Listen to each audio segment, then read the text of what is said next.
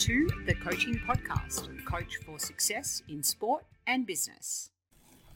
In today's episode, I had the pleasure of interviewing Alicia Molik at the US Open a couple of years ago. She's a former professional tennis player. She reached a career high singles ranking of world number eight and won a bronze medal for Australia in the 2004 Athens Olympics. More than that, I'm very pleased to say that uh, back in the day when I played state grade pennant for Grace Park, uh, we used to fly Alicia in from South Australia to Melbourne to help our team uh, win more matches. Even though she's a little bit younger than me, uh, she was an absolute champion back then um, as a junior player.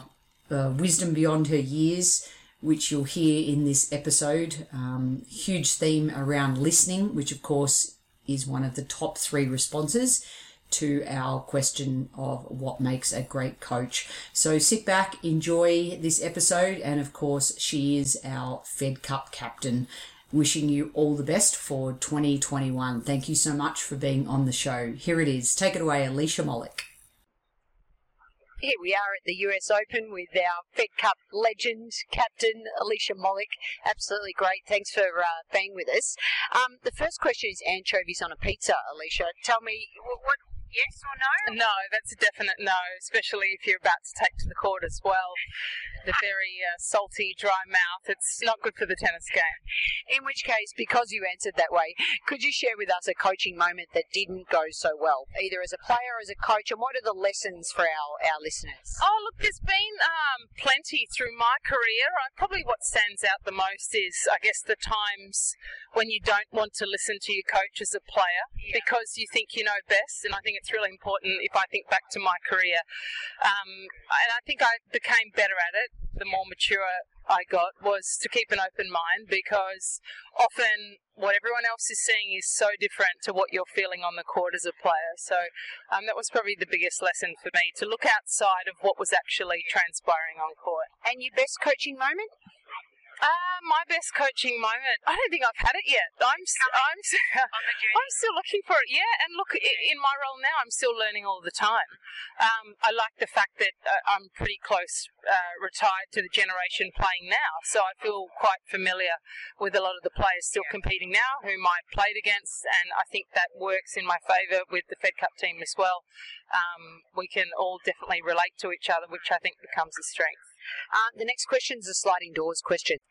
Look, I think um, in my career, I guess it was maybe the accidental partnership with David Taylor, and that was through a mutual friend, John Trickey, actually, who um, was organising uh, a squad of girls to be sort of looked after overseas, and, and at the last minute, I was included in a particular squad. We'd had a couple of weeks with Dave where it just worked really well. Um, and it wasn't because we'd ever met before. It was just one of those moments where I, I realised and I really valued what David brought to the court. And, and then beyond that, it um, we, you know, came up with an arrangement. So if it wasn't for John Trickey and that introduction, then yeah.